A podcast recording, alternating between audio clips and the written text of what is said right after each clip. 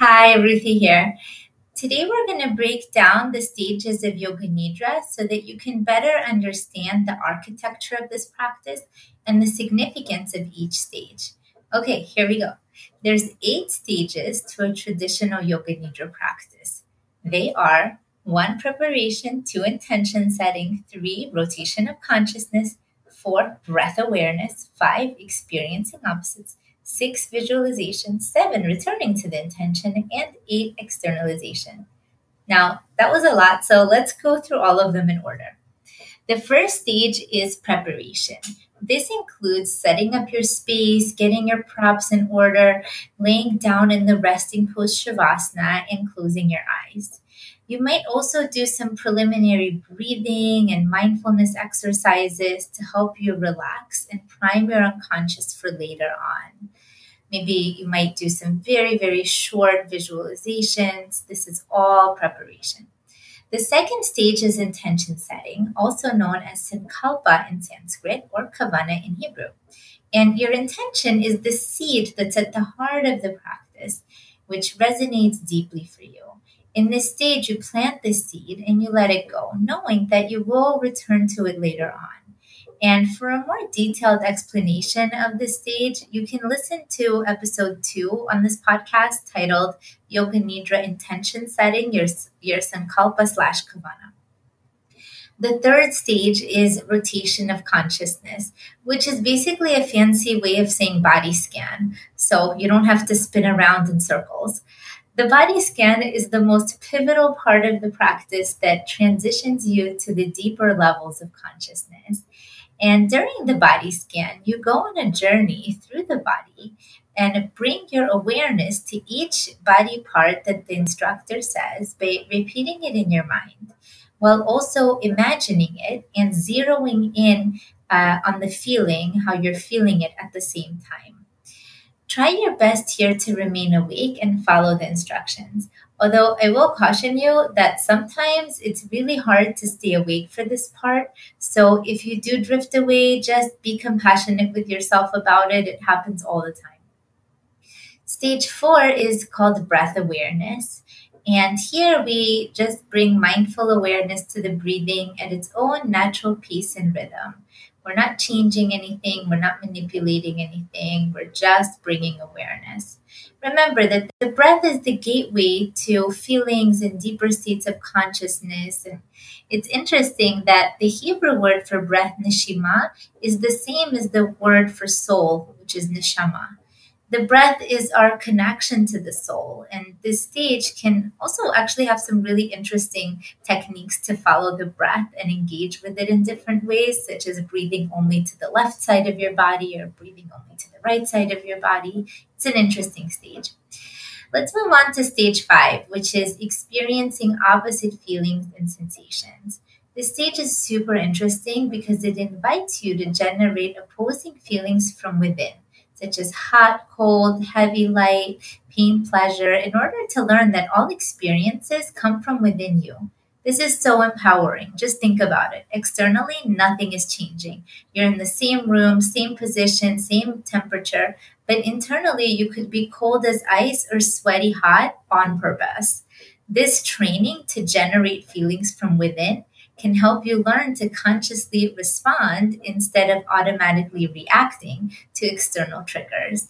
I like to think of this stage like trying on different outfits just for fun in the fitting room, except that here you're trying on different feelings, thoughts, and sensations. So, in regular life, if there's a rainy day or a tantruming kid or you get some bad news, you can choose what feelings and thoughts to generate about it. It's like you get to be in charge of your emotional universe and choose which outfits slash feelings to wear.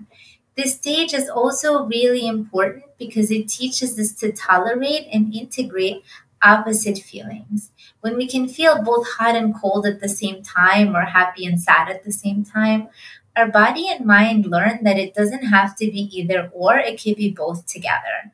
And learning to hold opposite feelings at the same time can help us to reorganize some of the all or nothing or black and white thinking that we might be struggling with and helps us to perceive the world with increased nuance and honesty. So we can start to rearticulate thoughts like it's a bad day or it's a great day to it's a day with some positive and some difficult things in it. Okay, I think you get the point. So let's move on to stage six, which is visualization. In this stage, you listen to the instructor tell a story or present you with a series of images which you imagine on all levels so uh, visual feeling sensory and you let your mind be free and roaming here this stage leads to a meditative state of mind approaching effortlessness and here the deepest delta brain waves are active the same ones as in deep sleep the images you experience can loosely associate to your unconscious, and some may stir up certain memories, wishes, beliefs, unresolved conflicts, and repressed impressions from the depths of the psyche. Since the mind and body are so relaxed this stage, the memories and conflicts can be expressed, resolved, and integrated, feeling really easily and safely at this at this stage you may also be a semi-conscious observer which actually creates the perfect condition for the unconscious mind to do the repair work without the conscious analytical brain interfering or getting in the way. Just trust here that your body and unconscious mind are very wise and they know exactly to do. And now that brings us to stage seven, where we return to the intention that you planted in stage two. Now, the mind and body are most relaxed here. And here the intention can really be believed, internalized, encoded. We're not just saying it, we're really believing it here. This stage prepares the intention to travel forward with you into your day after the practice and into your larger landscape of life. And finally, we end with stage eight externalization. This is the last stage where we slowly return to home base, to your body and to your waking consciousness.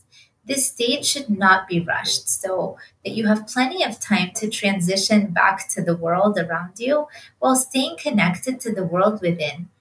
Allow some time to get your senses back online, especially as your eyes readjust to the lighting and and you readjust to the environment.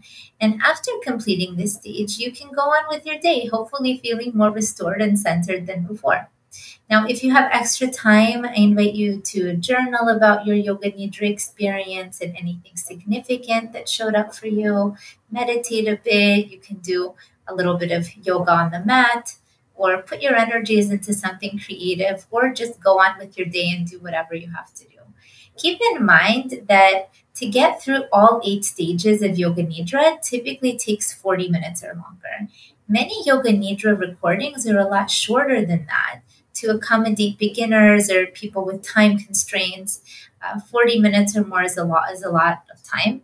So in the shorter audios, the more essential stages are prioritized, while some stages might be omitted at the instructor's discretion. And the abridged audios are still very beneficial for their intended purposes. They can be great ways to build up uh, build up endurance for the longer ones and build up um, build up wherewithal for the longer ones. Uh, but of course, if you have time to do a longer yoga nidra, then that's recommended. Um, so this wraps up all eight stages of yoga nidra. And I thank you so much for listening and hope that you have a wonderful day. If you enjoyed this content, I welcome you to subscribe, like, share, or leave a comment. I truly appreciate your support. Sending you my best wishes. Until next time.